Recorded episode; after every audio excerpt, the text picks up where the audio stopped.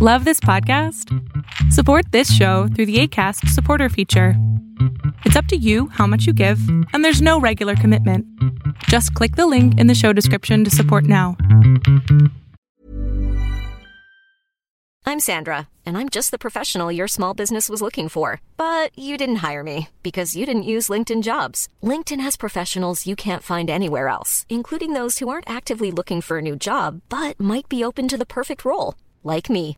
In a given month, over 70% of LinkedIn users don't visit other leading job sites. So if you're not looking on LinkedIn, you'll miss out on great candidates like Sandra. Start hiring professionals like a professional. Post your free job on linkedin.com slash spoken today. Hey, I'm Ryan Reynolds. Recently, I asked Mint Mobile's legal team if big wireless companies are allowed to raise prices due to inflation. They said yes. And then when I asked if raising prices technically violates those onerous two-year contracts, they said, what the f*** are you talking about, you insane Hollywood ass?" So to recap, we're cutting the price of Mint Unlimited from $30 a month to just $15 a month. Give it a try at mintmobile.com slash switch. $45 upfront for three months plus taxes and fees. Promo rate for new customers for limited time. Unlimited more than 40 gigabytes per month. Slows. Full terms at mintmobile.com.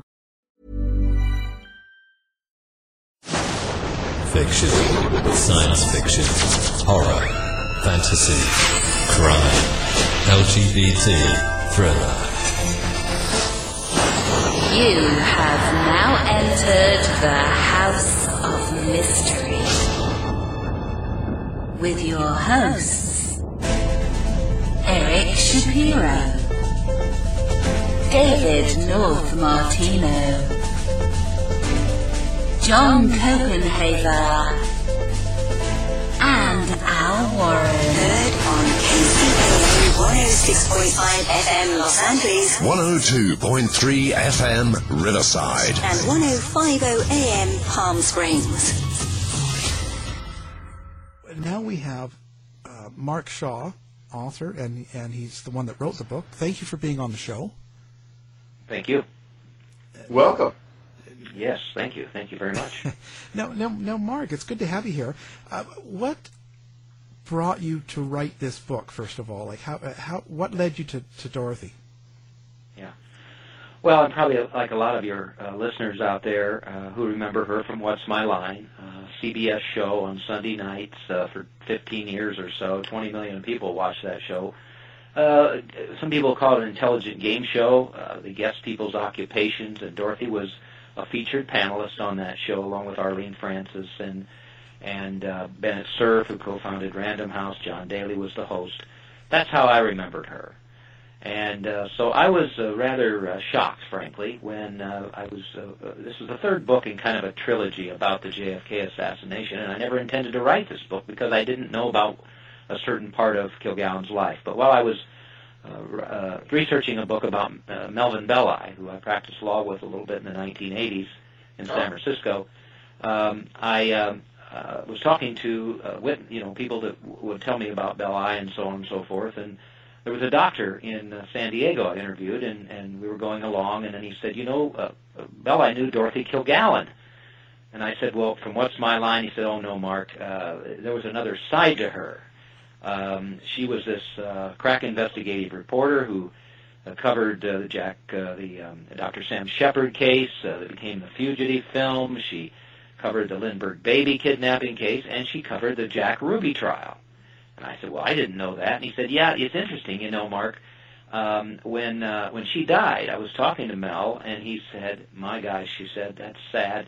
Uh, they've killed Dorothy. Now they'll go after Ruby. They've killed Dorothy. Now they'll go after Ruby. Well, that raised a red flag for me, and I wondered what that was all about. But I didn't write about it too much in that book. Then I wrote a second book about uh, uh, following. Belli had an affection for the mafia. One of his main clients was Mickey Cohen. I wondered about his representation of Jack Ruby. The next book was called The Poisoned Patriarch. I share, uh, um, took that back to Joe Kennedy's double cross of the mafia that we can talk about. And so I was done, but I couldn't get that quote out of my mind. And so I started to look into Dorothy's story. It's amazing how the simplest little thing can send you in a completely different direction, isn't it? It is, and you know, you guys are you guys are uh, curious guys, and and you hear something like that, you know, you just think, well, gosh, you know, I I got to look into that, and it took me on roads that I never thought I would uh, travel. I felt like Dorothy was kind of leading me along toward evidence that I needed, and I can explain that to you. But yeah, that's that's what happens. You know, you you open the door, and boy, uh, it's amazing what you you end up finding. Well, maybe let's tell people um, exactly a little bit about Dorothy Kilgallen. I, I, I don't think a lot of people know her, maybe other than What's My Line. Yeah, and, and what's been most interesting about the book, uh, it, it's just it's been it, it, amazing in in some ways. Out uh, two months and and uh, in its fifth printing and a hundred and some reviews up on Amazon. In fact, Amazon's run out of books again, and so people can't get it right away. There is the Kindle and the and the uh, audio book, but people have been fascinated to learn about a side of Dorothy Kilgallen that they they never knew about because they had this image of her and you have to uh, go back and think, guys, about the uh, atmosphere in the late 1950s and 60s. There wasn't uh, the internet, of course. Uh, there was the infancy of television. Uh, so where did people get their news? Well, they got it from newspapers, and they read the newspaper every day. And Dorothy was syndicated uh, through the New York Journal American, her paper in New York, to 200 newspapers across the country. I mean, every day people read Dorothy Kilgallen's column. And then she was the crack investigative reporter that I talked about. She had a radio show every morning in New York City for two hours with her husband. And all this time, you know, she, she raised three kids. I mean, a remarkable woman, uh, unparalleled in the history of media. Oprah, Diane Sawyer, they couldn't touch her. And, and so, um, people respected Dorothy. They, they, uh, she had an affection for the truth. Uh, and, and she was bigger than life back then. As I said, the New York you know, Post called her the most powerful female voice in America. Ernest Hemingway said she was the greatest female writer in the world. So she was at the top of her game then, and uh, and these days, what's fascinating is that What's My Line reruns are all over the internet, and so so many young people have written me who've read the book and are inspired in some ways by what Dorothy was uh, able to accomplish, especially young women and especially young women journalists. Yeah, I, I was pretty pretty impressed by uh, her resume. Um, what, so, what are some of the biggest stories she did? Do you think the um, um, what would have been the biggest stories before Jack Ruby?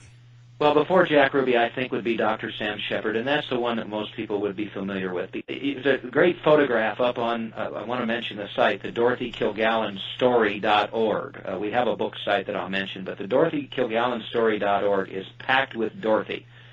Uh, photographs, quotes, uh, all of her columns and articles, and all of these videotaped interviews that I can talk about in a little bit that are primary sources of what was happening in Dorothy's uh, life. But there's one photograph there where she's standing in the courtroom at the Dr. Sam Sheppard case, and all the reporters are hovered around her. I mean, she was the celebrity uh, then. Uh, judges would call her in to get an autograph uh, before the trial happened.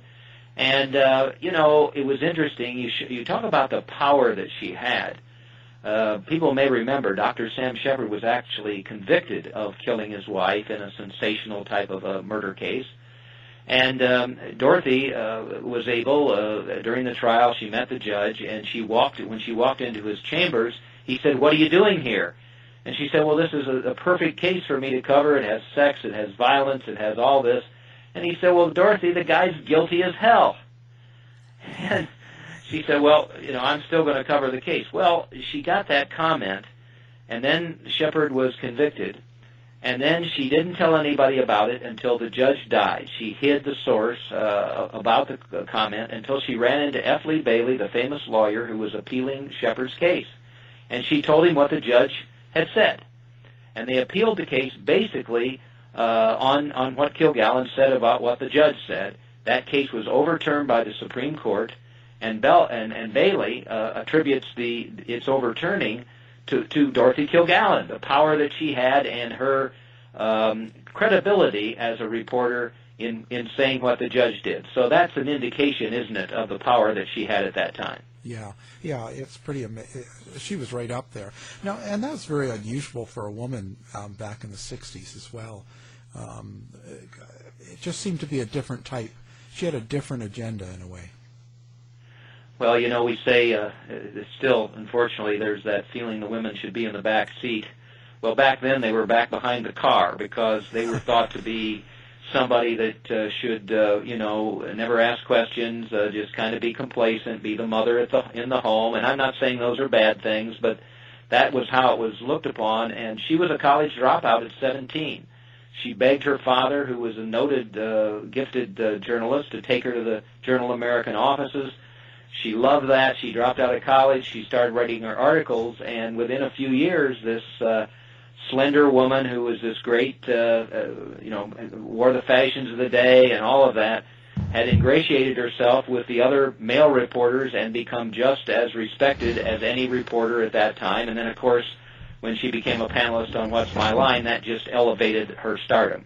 Think that that put her more in the public attention. Oh yeah, because that show was huge at the time. I don't know what you'd compare it to now, but there, you know, there were only the three stations, or maybe there was only two at that point.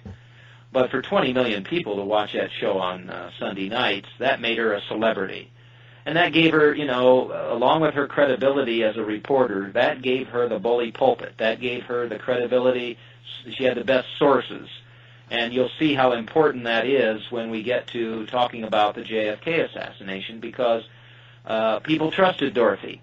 And it was interesting, guys, that she could straddle that fence between being a game show panelist celebrity and being a respected journalist, which couldn't have been easy at the time, uh, but she was able to do that. If we had to compare with somebody today, I would have to compare her with Leah Remini. You know, she was known as a very popular, you know, co-star in a comedy show, which gave her the public attention, and now she's reporting on the Church of Scientology. Good point. Good point. There, there you have somebody else that's been able to, you know, elevate their credibility uh, somehow or another, despite having a, a background that would make people uh, wonder about whether, you know, they ought to pay attention to them. That's an excellent example. Let's set up um, her life a little bit. So, um, before she got on to Jack Ruby and the JFK assassination, um, what was her situation? Uh, paint the picture of where she lived, her family. Well, Dorothy, uh, they lived on East uh, 68th Street in New York City, in Manhattan, uh, a few blocks uh, away from the Russian embassy that was right in that area, and all of that. And uh, she married a, a Broadway producer named Richard Kollmar, K-O-L-L-M-A-R. Uh, he was he was pretty well known. He had played Boston Blackie, uh, the uh, detective on radio, and he'd had some hit uh, tel- uh, Broadway shows. Uh, everything was just real chummy. On the DorothyKilgallenStory.org, you'll actually see an interview with Edward R. Murrow, who had the popular person-to-person show at the time. And she sits there with Richard in their lavish uh, mansion townhouse, and uh, she's there with two of the children, young Kerry and Jill, uh, and the uh, third one, uh, Dickie, is off at a private school and they're just the happiest family uh, that you could possibly uh, find. Now, unfortunately, Richard hit a downhill stretch. Uh, he his Broadway plays didn't do well. He opened two or three restaurants that didn't do well. Uh, he started to have some alcoholic problems, and um, um, really, uh, as I say, went downhill. And so he and Dorothy kind of went their separate ways uh, because, as one of the hairdressers will say, she was very lonely. There wasn't any affection there. He was running around on her and so she sought, sought some companionship herself. Uh, the first person was Johnnie Ray, who was a well-known singer at the time, The Little White Cloud That Cried, and all that, known to be a homosexual, but obviously he was a bisexual because uh, he and Kilgallen fell madly in love. Uh, that uh, relationship ended, and as of uh, November 1963, uh, 1965 came along, she was in a relationship with a Columbus, Ohio journalist uh, named Ron Pataky that we'll have to talk about because, frankly, he's the main suspect in her death. Uh, so that kind of fills you in. Uh, there, there was some uh, problems in the marriage, and unfortunately, two, I think, two to three years after Dorothy died, uh, Richard died as well, and the, and the uh, official uh, uh, cause was said to be a stroke, but most people believe that he committed suicide. So it was a tough time for the kids, and they don't have a lot of great memories of the last uh, uh, years of their parents' life. Although uh, now, with Dorothy's uh, story being told, I think they'll be much more proud of their mother than they, they ever could have been before. Now, her relationship with Johnnie Ray, um, she even ha- we were talking about her power and just as a person in in in the 60s with with newspapers, but she had a she, she helped him get off because he was actually arrested. That was before it was legal to be homosexual. Yeah, and you have to, you know, have to ask yourself, you know, here was a, a famous celebrity like her, and you would think that in that day and age when homosexuality was a, a no-no, uh, wasn't even talked about or anything, uh, she got away with it. She went around with him in the in the Broadway scene and in restaurants, and they were seen drinking together and having a, you know, a wonderful, wonderful time. And um, then, you know, uh, she showed her power again. He was arrested in Detroit for a homosexual act. She felt like it was unfounded. Uh, she went to the court. She was there with him, and most people believe that the acquittal of Johnnie Ray was based on the celebrity status of Dorothy Kilgallen. So, you know, that again shows her power. And I should have said too, when she covered these trials, like Johnnie's or Sam Sheppard's or the ba- uh, Lindbergh baby kidnapping case and the Ruby case, oh, it's just amazing to read her columns, which are on that website I mentioned, and see this gifted wordsmith. I mean, if I could write, uh, this is my 25th book, if I could have written like she does, I'd had 25 bestsellers because uh, she brings uh, those trials alive. Uh, you feel like you're right there, that you're touching Sam Sheppard or, um, you know, uh, the Lindbergh uh, kidnapping uh, uh, suspect and all of that. So uh, people, I think, when they read the book, will get to read. They will get to read some of that writing uh, about those cases, and I think they'll be uh, absolutely amazed at, at, at the at the gifted uh, wordsmith that she was. Yeah, I found that to be um, one of the best parts of the book, and I, I don't mean that to say it was something wrong with it, but I mean they they were it was a real highlight. Um, Oh, yeah. The samples that you have of her writing. Yes, uh, and I wanted to do that. You know, I my books, uh, I really look for the truth, and and uh, I, this book uh, is warts and all. I mean, some people have criticized me for including her uh, love affairs and things like that, but that's all part of Dorothy, and that's the part that I wanted to uh, focus on. But I was uh, I was uh, completely uh, committed to uh, you know to including in the book uh, some of that writing acumen of hers because it's very very special. Yeah, she definitely had a way with words. I agree uh, totally. Um, now, how did she? Oh, actually, I was going to also. We should mention that um, she was actually at the inauguration of Kennedy, and she was kind of friends with him too, wasn't she? Well, you hit a real important point in the in the book, and I think you and Kevin uh, will be vo- most interested to know about that because um, Bennett Cerf said about Kilgallen when she went after a story, nothing could stop her, and that was really true. And in this situation, she and JFK were social friends. She knew him at the Stork Club in New York City, and um, he had come to her home uh, to play charades and all of that. But uh, at one point, uh, she took her son, young son Kerry, who was in the third grade at the time, to the White House. And uh, JFK befriended Kerry. Uh, he was he was brought into the library, and JFK gave him a PT 109 uh, pin for his lapel. Looked at some letters that Kerry had brought from his third grade class. And so when when JFK uh, died, uh, I won't have the exact quote, but she wrote something in her column like uh, what I remember is a tall man stooping over a young boy, looking at his grade uh, three class uh, uh, letters. That's the man that was um, uh, assassinated in Dallas. And she took that personally, and that's what really launched this 18-month investigation that she had to find the truth out about what happened to her friend, the president. Yeah, it was pretty uh, uh, pretty intriguing. How, now, she actually went to Dallas and looked around and um, and went to Jack Ruby's trial, didn't she? Yeah, and Dorothy right away, I think, uh, was uh, as, as you'll read from the columns that are on that website, the DorothyKilgallenStory.org, you'll see that right away she was dubious of this Oswald alone theory. The first column she wrote was Oswald file must not close, and she went from there. She figured out right away that Oswald was a dead end. There was so much information about him conflicting and everything else that he wasn't the real key to finding out what happened. The real key was Jack Ruby. And so uh, on the website, you'll see that she ingratiated herself with the uh, defense, uh, Melvin Belli and Joe Tonahill. There's a video of her sitting right there with uh, Belli and Hill at a press conference that they had. Um, you know, and then uh, you'll see a video of Hill talking about her interviews with uh, interview with Jack Ruby, uh, how that happened, what Ruby thought of her, um, you know, and where the interview took place, and uh, whether it was a serious interview and all of that.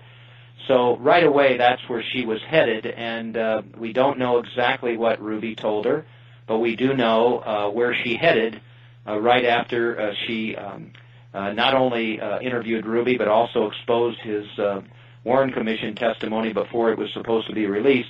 She didn't head for Washington D.C., where you know the government was and the CIA and all that. She didn't go to Dallas, where LBJ was. She didn't go to do any of that. She went to New Orleans, and that's where she was trying to track down evidence about Carlos Marcello, who was one of the um, mafioso who hated the Kennedys uh, most. And so uh, we know that all about her, and then we can kind of trace the steps up to when she died in 1965. Yeah, that was. I just think that was pretty pretty amazing, actually, being able to interview uh, Ruby. Uh, that was that was a feat as well. Well, again, you have to think of, of, of her stature, and uh, you know, uh, Ruby, uh, you know, uh, just you know had a lot of respect for her, and and uh, whatever for whatever reason, then Hill set it up, and they were able to talk, and so that was a real feather in her cap, as you can imagine, at that particular time. And then when she just exploded on the front page of her newspaper, uh, Ruby's testimony before the Warren Commission, you have to think that was probably like the exposure of the of the Nixon tapes or or uh, you know other kind of things that could have happened in, in terms of uh, exposing government secrets and things like that because she was able to do that. And that's really when uh, it, it became more of a dangerous situation for her because there were those who did not want her to expose the truth.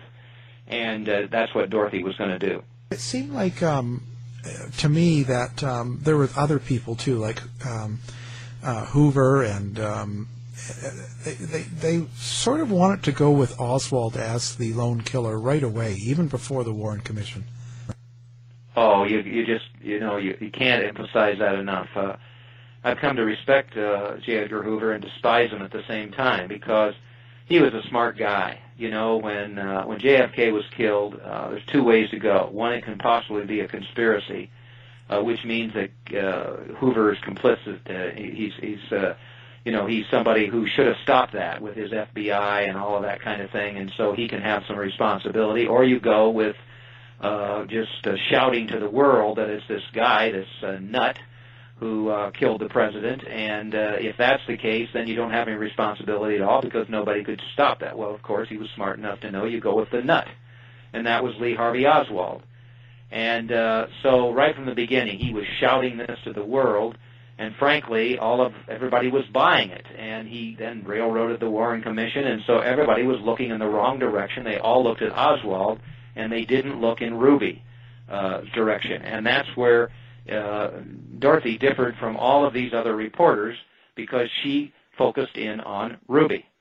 And so, uh, as you can imagine, that made her uh, an enemy of uh, of, uh, of uh, Hoover uh, and uh, you know, in the book, it's it's kind of set up as a true crime murder mystery. He's one of the suspects that I believe could have ended uh, Kilgallen's life, and readers can make up their mind as to as to whether that's true or not. Well, if I can kind of jump in to the conspiracy puddle for just a moment, we had so many conspiracies going on at the time. Um, for example, you had the Manchurian Candidate which they believe that Jack Ruby may have been. Did she ever get involved in that type of conspiracy? Well, Kevin, there's been so much so much speculation out there, you know, and uh, I'm really careful to only use primary sources, people who were there, who can say what happened and all of that, and that's what uh, a lot of these videos and other things we have in the book are there. Uh, no, I, I, I don't think Dorothy would have uh, gone that direction. She was doing what I used to do as a former criminal defense lawyer. She was looking at motive. And I think that she discovered, first of all, that Belli's defense of Ruby was tainted, this insanity defense that he projected, not letting Ruby testify. She wondered about that. She knew about his mafia affiliations with Mickey Cohen and all these other guys, so she questioned that. Then she got into Ruby, and she thought to herself, well, wait a minute, um, what's the motive for uh, for Ruby killing Oswald, and she had to say to herself, look, uh, that guy had to be silenced. This is just like a mafia hit. I mean, somebody shoots somebody, and I think Oswald was probably part of this, but then he's a loose cannon. He's a loose screw who can talk about who who uh, ordered him to do that or who, who recruited him to do that. So you bring in Ruby, and uh, then Ruby uh, could could also uh, be a, somebody who could talk about this too much. So you bring in Belli, and you basically just silence uh, uh, Ruby by not letting him testify and making him look crazy and everything. And then that buttons up everything. Well, who has the most to gain from that? Whoever masterminded the JFK assassination. And from whatever she learned with uh, from from Ruby, and her own uh, sources that she had, which were the best at the time, she honed in then on Carlos Marcello, and that's why she went to uh, uh, to New Orleans because, as I said, uh, Marcello, you know, was uh, back against the wall. They had deported him once. They were going to deport him against as November uh, again as November '63 came up. He was in a uh, New Orleans courtroom defending himself against a racketeering charge. Well, he couldn't let that happen. He couldn't let Dorothy go ahead, in my opinion, with writing this book and exposing his involvement in the JFK assassination. So he was the one with the motive who had to first of all say, I got to get rid of Jack Kennedy so Bobby Kennedy is powerless, and that's what he did. And then he decided I can't let Dorothy Kilgallen expose me as being involved in the JFK assassination. I'm going to have to get rid of her, and I'll tell you how I think that happened in terms of silencing Kilgallen. I have to say, um, she had more than just the one enemy sort of thing. Like she also had fights with um, Frank Sinatra um, she, she, had her list of enemies. So how do, how do you narrow down on which one you think it is? Well, the way I did it was again to uh, you first look at motive, and then you look at um, you know the the plausibility of what happened. Uh, you know, I, I've tried when I've talked about the JFK assassination in these three books. I've tried to be very logical, so there aren't very many layers of what happened. You know, Joe Kennedy double crosses the mafia. Joe Kennedy uh, orders JFK to appoint Bobby. Bobby goes after Marcello and the other people. Well, it doesn't take a brain surgeon to figure out that you've got to get rid of, uh, you've got to make Bobby Kennedy powerless, uh, and, and so I think that is very logical in terms of, of, of what happened there. And then you look at the Kilgallen situation, and it just fits in there. I mean, Kilgallen was 52 years old when she died. JFK was 46. In my opinion, if you thought the only way to get a more defined jawline with natural looking results was through surgery, think again. Juvederm Volux XC is a non surgical injectable gel filler that improves moderate to severe loss of jawline definition and can help you achieve natural looking results with little downtime. Even better, this improved definition lasts up to one year with optimal treatment. No maintenance required. Improve jawline definition for a smooth, sculpted look with Juvederm Volux XC. For important safety information and to find a licensed specialist, visit juvederm.com. That's J U V E D E R M.com. Not for people with severe allergic reactions, allergies to lidocaine, or the proteins used in Juvederm. Common side effects include injection site redness, swelling, pain, tenderness, firmness, lumps, bumps, bruising, discoloration, or itching. There's a risk of unintentional injection into a blood vessel, which can cause vision abnormalities, blindness, stroke, temporary scabs, or scarring. Talk to a licensed specialist specialist to find out if it's right for you. Hey, I'm Ryan Reynolds. Recently, I asked Mint Mobile's legal team if big wireless companies are allowed to raise prices due to inflation. They said yes. And then when I asked if raising prices technically violates those onerous two year contracts, they said, What the f are you talking about, you insane Hollywood ass? So to recap, we're cutting the price of Mint Unlimited from $30 a month to just $15 a month. Give it a try at mintmobile.com slash switch. $45 up front for three months plus taxes and fees. Promoting for new customers for limited time. Unlimited more than 40 gigabytes per month. Slows. Full terms at mintmobile.com. Get up to 30% off wedding jewelry at bluenile.com. And remember the joy of your wedding day forever. Blue Nile offers everything from diamond and lab grown diamond wedding bands to classic pearls, earrings you can design yourself, even gorgeous sapphire pieces for your something blue. Whatever you choose, Blue Nile's pieces are all graded for excellence for a lasting memento as brilliant as the love that inspired it. Right now, get up to 30% off at BlueNile.com. BlueNile.com. If you thought the only way to get a more defined jawline with natural looking results was through surgery, think again. Juvederm Volux XC is a non surgical injectable gel filler that improves moderate to severe loss of jawline definition and can help you achieve natural looking results with little downtime. Even better, this improved definition lasts up to one year with optimal treatment. No maintenance required. Improve jawline definition for a smooth, sculpted look with Juvederm Volux XC. For important safety information and to find a licensed specialist, visit juvederm.com. That's J U V E D E R M.com. Not for people with severe allergic reactions, allergies to lidocaine, or the proteins used in Juvederm. Common side effects include injection site redness, swelling, pain, tenderness, firmness, lumps, bumps, bruising, discoloration, or itching. There's a risk of unintentional injection into a blood vessel, which can cause vision abnormalities, blindness, stroke, temporary scabs, or scarring. Talk to a licensed specialist to find out if it's right for you. opinion, these two deaths are completely connected. The mysteries of both of them are, are, are connected. And so uh, the thing to do is to use some just common sense logic and say to yourself, hey, uh, you know, what's plausible here? And not go astray too far. Uh, as many people have done, if many JFK books have been written, many of them, most of them, uh, there's only one I think that even mentions Dorothy Kilgallen. And then you narrow down the sources, I mean the uh, suspects. Yes, she and, Dor- and, and Frank Sinatra hated each other. She wrote some scathing columns about his girlfriends being floozies and all this other kind of stuff.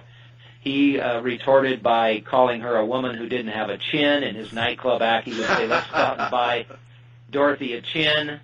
Then she wrote another uh, scathing article, so he sent a, a fake tombstone to her office. They did not like each other. He called we mentioned a J. swirl, Edgar. too, didn't he? Or Wow. Uh, yeah, yeah. we mentioned J. Edgar Hoover. He had all of the motive to get rid of Kilgallen because if she had exposed all of her JFK assassination uh, evidence and pointed to him as as just being a bit of a cover-up in terms of what happened by shouting the Oswald theory, uh, lone theory, um, he could have been in trouble. Marcello is the other one. I also bring into to the to the um, uh, equation uh, Dorothy's husband uh, because of their uh, marital problems and her um, not being able to trust him, even though he knew some about the assassinations. And then the fifth one, as I say, is this Ron Pataky, the journalist who I believe was implicated in her death as well. So those are the logical suspects. I present the evidence against them. I pre- present the uh, forensic evidence that points to Kilgallen being killed, and then people can make up their own mind as to what they think happened. So let's talk about that last night that she was alive. Um, exactly how did how did it go down? Dorothy, uh, we first hear Mike, uh, first watch Mark Sinclair talk about getting her ready for that What's My Line program on November the seventh. Uh, he finds some fake uh, flowers in the uh, in the uh, lobby. He brings them up. He puts them in a hairpiece for Dorothy. He gets her makeup and eyelashes ready. She's going to wear this uh, flowing gown, which she was famous for when she was on the show. Um, and then Sinclair leaves, and then we see her pop up on What's My Line. Sinclair notices she's not wearing the uh, the uh, snazzy dress anymore. She's wearing kind of a date type dress. Uh, she's on that program. She's sharp. She guesses the occupation of a woman who sells dynamite, who will come into play in a little bit. Oh wow. Uh, she's just uh, amazing on the show. And then afterwards, um, well, uh, first of all, uh, Sinclair notices the difference in the dress on the uh, show and wonders what's going on there, and speculates that she's going to meet with Ron Pataky, uh, this lover that she had, to confront him about the possibility that he may have been leaking some of her JFK assassination evidence to the wrong person. She goes with this producer Bob Bach to a uh, P.J. Clarke's uh, tavern in New York City. We then know that she leaves there and goes to the Regency Hotel uh, bar, which is about six blocks away from where she lives. Uh, Catherine Stone, who was the woman who sold dynamite, uh, contested on the show, sees her in the corner with a mystery type man. She can't tell who he is. They're right together and they're talking very seriously. Uh, our opinion is, based on the interviews with Pataky and uh, some incriminating evidence again, against him, that he is the man that was there. Uh, what we know then is that she was seen there about 2 o'clock in the morning. We don't know how she got back to her townhouse, but the next morning at 9 o'clock, uh, Mark Sinclair, in a very uh, shocking uh, videotaped interview, talks about finding her body, as I said, in the bedroom uh, that she never slept in. Uh, I believe in the book I've proven that uh, there's no question that it wasn't suicide, it wasn't accidental death, as the uh, uh, medical examiner uh, concluded, but murder, and the murder weapon was uh, barbiturates. Uh, the autopsy report said there was one. My forensic evidence uh, through uh, primary sources that were around at that time is that there were three in her uh, system.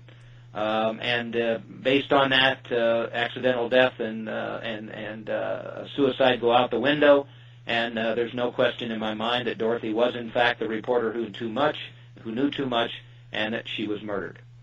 So the official cause of death would have been drug overdose. Yeah, and uh, and let me just ask you this, you guys. You're you're logical fellows, smart guys. If you read a uh, conclusion about a person's death and it said this, a combination of barbiturates and uh, alcohol, and then a colon, circumstances undetermined, wouldn't you want to investigate what the heck they meant by circumstances undetermined? Well, of course you would. Right. And yet that didn't happen. And and the reason that it didn't happen is because I believe the connection between Marcello, uh, the gangster Frank Costello in New York, who was his best friend, Pataky being involved, and then, as I said, the Brooklyn DA's, uh, Brooklyn uh, Medical Examiner's office coming into this, uh, a mafia-controlled office. It all just came together. No investigation. Um, people bought the story. Nobody stood up for Kilgallen, her family, her friends, her colleagues. On What's My Line, journalists, nobody. They just thought themselves, well, you know, this must be what happened, and the case was closed, and that was it until now. I want to bring that up too. You mentioned the um, Brooklyn. Now she died in Manhattan, so it wasn't really the medical examiner that should have been uh, examining. Exactly. Yeah. You're you're being way too smart about this, uh, Al. I'm telling you because, and Kevin, you realize too. I mean, it made no sense whatsoever unless it was meant to be, unless it was directed, unless it was part of this whole scheme to silence Kilgallen um, and then uh, case uh, case closed. Nobody's going to ask any questions. And as I say, the killer's won here uh, because Kilgallen's uh, file disappeared. Uh, she's disappeared for 50 years. She's not even close to being included in any of the JFK assassination books, even though she's the most credible reporter who ever covered them. So they all won. Uh, the worst form of censorship, but uh, by golly, uh, through uh, I, I hope uh, what I've been able to uncover about her, the research and the truth about what happened to Dorothy, and now this investigation by the DA, we're gonna we're gonna find out what really happened back then. And, I want to talk about Bennett Cerf. Now he was a, a con, um, on the What's My Line show as well, but he was actually the co-founder of uh, Random books, right? Random House, yeah. Yeah. Random House, and he's the one that hired her to write the book about the JFK assassination. Um, you know, he he believed after she died that something was wrong, but I think they just uh, they just didn't. Uh, maybe they were scared because they knew powerful forces had gotten to da- Dorothy, and uh, if they could get to Dorothy, they could get to her. The hairdressers talk about how scared they were. I just talked to a gentleman this morning uh, who I'm going to be interviewed with uh, by on on uh, Thursday in New York City. He was telling me he's a criminal defense lawyer. He told me he had a great friend that was um, uh, worked worked with uh, Dorothy, and uh, mm-hmm. that guy thought that she was murdered. And he said, "Well, you know, why do, why don't you go to the police?" And the guy said, "You got to be crazy. I'm not going to get killed myself." And so. There was a lot of people that were very scared about what happened. Now, Bennett Cerf should have not been one of those, but he didn't question the death um, he was he was just one of those people who thought, well, you know, uh, I guess De- Dorothy overdosed and drank too much, and so that's that, and that's really unfortunate that nobody stood up for. her. Well, was, was she on prescriptions from the doctor? Was she taking some sort of uh, medication or uh, something? And was she known as a drinker Yeah. then? No, uh, you know, there's really no evidence that she had an, any kind of alcoholic problem. That was her husband's problem. Uh, she had a prescription for Seconal. They found a empty bottle of pills uh, by her bed. But uh, when uh, the, they talked to the pharmacist, he told her that that had been about 30 days earlier she got them. So apparently they were almost gone. Yeah. Uh, what they time. found, though, uh, I don't want to give it away too much because I want people to make up their own mind in the book, but you will see evidence of two more barbiturates that were found in her system. uh, by some toxicologists at the medical examiner's office in Brooklyn.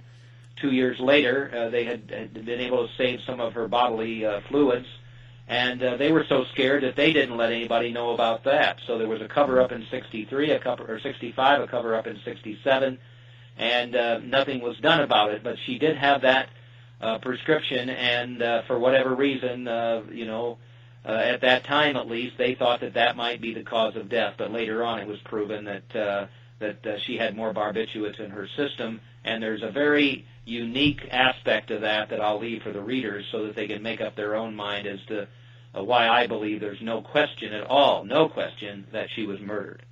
Well, you said something very key just now that I, I kind of honed in on. 65, and then you mentioned 67. Was there a reason to reopen the case in 67? No, not at all. Uh, you know, again, in the book, I, I pride myself on primary sources, and I was able to track down uh, uh, Chris Broach, who was the son of John Broach, who was a toxicologist at the New York uh, Medical in Brooklyn. And he said that there was another uh, doctor there uh, that his father worked with, uh, Chris did, and uh, it was Dr. Umberger, Charles Umberger. And uh, Umberger was one of these guys who kept bodily fluids, believing that maybe the technology would get better where they could do better testing.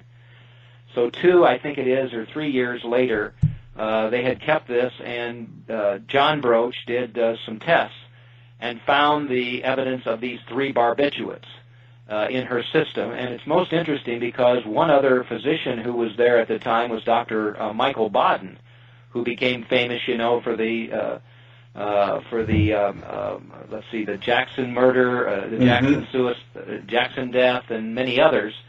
And they all concluded at that time that uh, there was no question that uh, Kilgallen's death was a homicide. And uh, though the, the problem was that uh, again they were all scared to bring that evidence forward, and it got suppressed. And so um, nobody knew about it until many many years later. Uh, and and uh, John, uh, Chris Broach says that John Broach told him too. At times they were asked to falsify autopsies. They were asked to manipulate evidence. They had trouble figuring out what dead body was what dead body. It was a mess in that office, and that led to all of the confusion and then the, uh, I think, cover up by the medical examiner's office. Well, that leads to the obvious question. Who was doing the asking and who was doing the threatening? Yeah, I think uh, what you, what you do again is you watch the thread here. You watch the thread from Belli to Ruby, from uh, Ruby to Kilgallen, Kilgallen then in New Orleans to Marcello. And if people feel like I'm right about Marcello probably being the main suspect, then you look at Ron Pataky's. Uh, he had some contacts with uh, uh, mafioso. He had kind of a, a violent background. So you could see then Marcello finding somebody like uh, like Pataky who could get into Kil- Kilgallen's inner circle and find out what she was uh, investigating and what her conclusions were. And then you have Marcello using his best friend Frank Costello, the gangster, the don of New York City. And you know, it's not hard to believe that at some particular point that uh, Carcello decide Marcello tried to put the decided to put the hit on Kilgallen. Uh, they use Costello, they use uh, Pataky, and they use the medical examiner's office in Brooklyn. Kilgallen's drink, either at the Regency Hotel or at home, is spiked with these barbiturates. She's dead, and the uh, the case is closed, and that's the end of it. And so I think that's a pretty logical progression as to what could have happened to Kilgallen here. I was going to say, I also noticed how you bring up Marilyn Monroe in the situation and how uh, they're both ended up with similar deaths. Yeah, people have asked me about the similarities there, and uh, for one thing, they'll be interested in the book, and you read it, Al. The uh, Kilgallen, when uh, Marilyn died, wrote a very, very special column about her uh, and how what a wonderful person she was and star, and how much she'd given to the world and everything. But she also questioned Marilyn's death because Marilyn was found uh, in a little bit of a similar situation in a bedroom, alleged to have been a, uh, a drug overdose and all of that.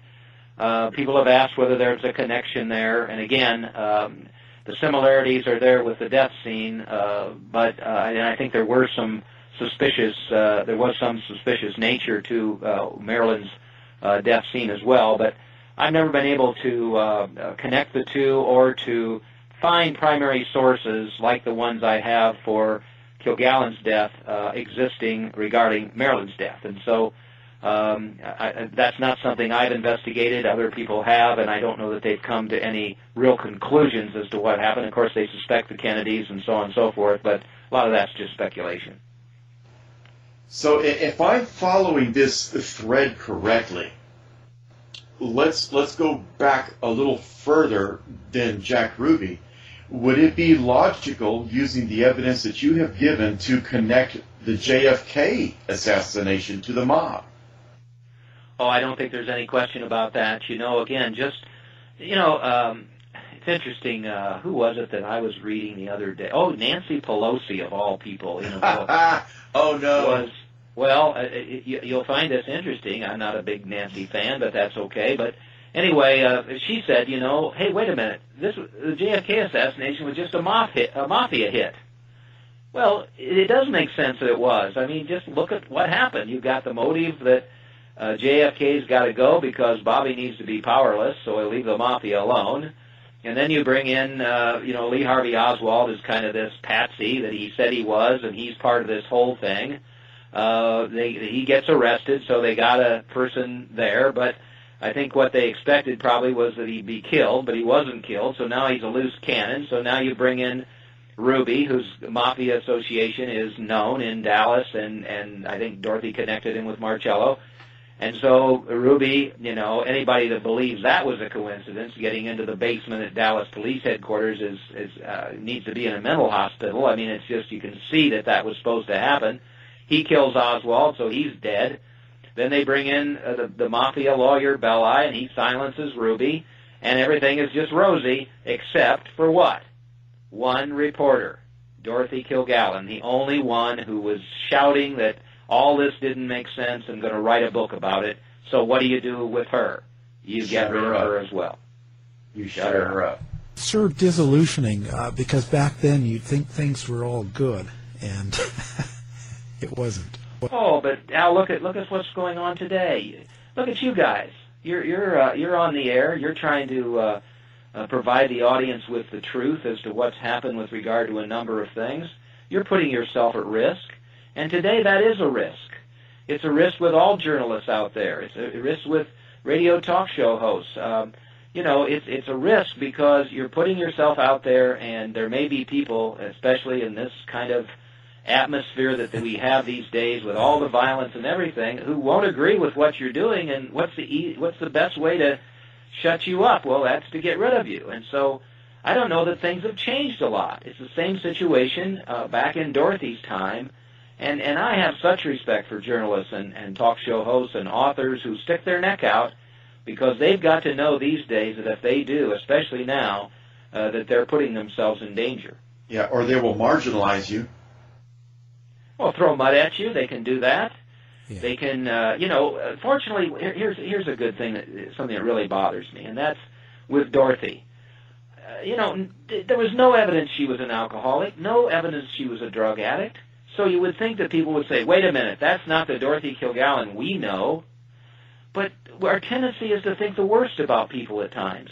If somebody said that, uh, you know, Al uh, was a bank robber in his past, or he had, you know, done some things that way, uh, you know, to to uh, muddy what he's saying, you would hope, Al, that people would say, well, you know, that's not the Al that I know. He's not the guy who would run off and leave his wife and kids and do, you know, whatever it may be. Uh, you too, Kevin, if they say things about you, uh, that's the easy way to uh, to muddy what is the truth. But it happens uh, far too often, and it's still happening today. Yeah, yeah, that's right. It seems to be the actually the focus um, is more about what they can say negative about you than really what you're saying.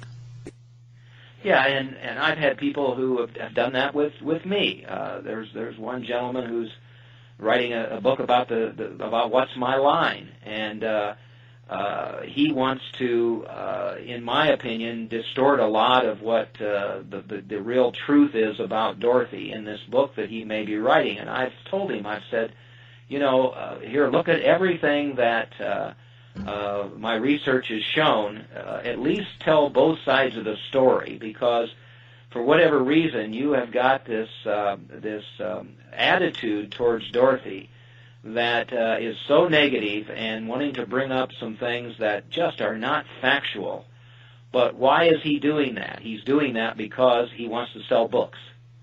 And he thinks the sensationalism there is what will do that. And I've been begging him to reconsider and at least present both sides of the story. Now, fortunately, my book is out there, and, and there's almost 10,000 of them out there now, so hopefully if that book comes out, people will stop and think a little bit.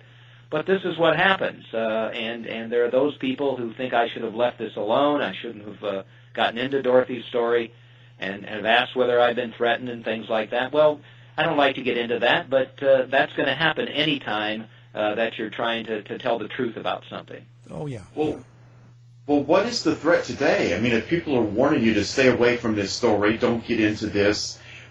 What is the threat today? I mean, it's 2017. Well, you just you just can't tell with people. You know, I've gotten some very strange emails and uh, uh, people uh, who who uh, just believe that uh, hey, we're getting back into this JFK assassination, and it was Lee Harvey Oswald, and you shouldn't be looking in any other direction. It just confuses the American people with what you're reporting. I mean, it's those kinds of uh, objections uh, to you know people have read the book and just said uh, and for the most part, 95% people have been very much in support of what I've written and, and the investigation and everything else. But there are those people who want to say, uh, you know, this is not something you should have touched. This is something you should have left alone. And uh, you're just, uh, you know, you're wrong about these things, and you're confusing people about what happened with the JFK assassination. It was Lee Harvey Oswald, and that's the end of it. Stop what you're doing. Well, I'm not going to stop what I'm doing, but I, I try to understand what they're saying and try to reason with them. But I've had uh, I've had some people that don't want to hear that. That's for sure. Wow. Even to the even to this day. Even to this day. You know, uh, the two hairdressers, uh, one of them uh, interviewed in 2005. The interviewer asked him, uh, "Why didn't you come forward?" And he said he was scared. And uh, the interviewer then says, "Well, are you scared now?" And he says, "Yes." That's in 2005. He even mentioned that she um, she wanted to get a gun. Yeah, uh, he did, and uh, I think that's I think that's very credible. Uh, she changed her will. She was worried about her son uh, Kerry being kidnapped. She she knew she was in danger, uh, but I think she thought she was invincible, that nobody could touch her. And you know, a very and I don't want to take credit for this because it's not right to do so. I, I was in an interview the other day, and uh, one of the uh, hosts of the show said, "Well, you know, have you considered the fact that uh, those people that were involved in the JFK assassination, they didn't want any more written about all this." And there were other some other journalists who were on the fringes who were looking into it a bit as well, not as much as Dorothy. But they said, you know what what you could do here if you wanted to, you get rid of Dorothy Kilgallen the most powerful female voice in America and this big celebrity. And it's a warning to every other journalist to stop, to stop any investigation that they have. And you know that that has some credibility to it. Yes. Well, uh, this is just so interesting, and we're already out of time, so um, I'm going to have to wrap this up. But uh, sure. this has been a great sure. interview. Our guest has been Mark Shaw. The book is The Reporter Who Knew Too Much thank you for being on the show. Well, thank you, Kevin, and thank you, Al. And uh, if it's okay, if there's some updates on the JFK, or excuse me, on the uh, uh, DA investigation, I'll come back and uh, give you that update. Oh, we'd love it. That would be great. To find out more about our show, guests, or to listen to past shows from our archive, please go to www.houseofmysteryradio.com. Show's over for now. Was it as good for you as it was for me? Well, good night. This has been a production of Something Weird Media. I'll be back. ACAST powers the world's best podcasts. Here's a show that we recommend. The Real Housewives is a guilty pleasure for most, but if you're looking to not feel guilty about that pleasure, tune in to Everything Iconic with me, Danny Pellegrino, where I break down all the messy moments and behind the scenes antics of Bravo's popular franchise. And on Everything Iconic, I also interview celebrity guests like Kelly Ripa, Keke Palmer, Drew Barrymore, Cameron Diaz, and more about their guilty pleasures, their past work, and so much more. So if you're pop culture obsessed and find yourself watching way too much reality TV like me, tune in to Everything Iconic with Danny Pellegrino wherever you listen to podcasts.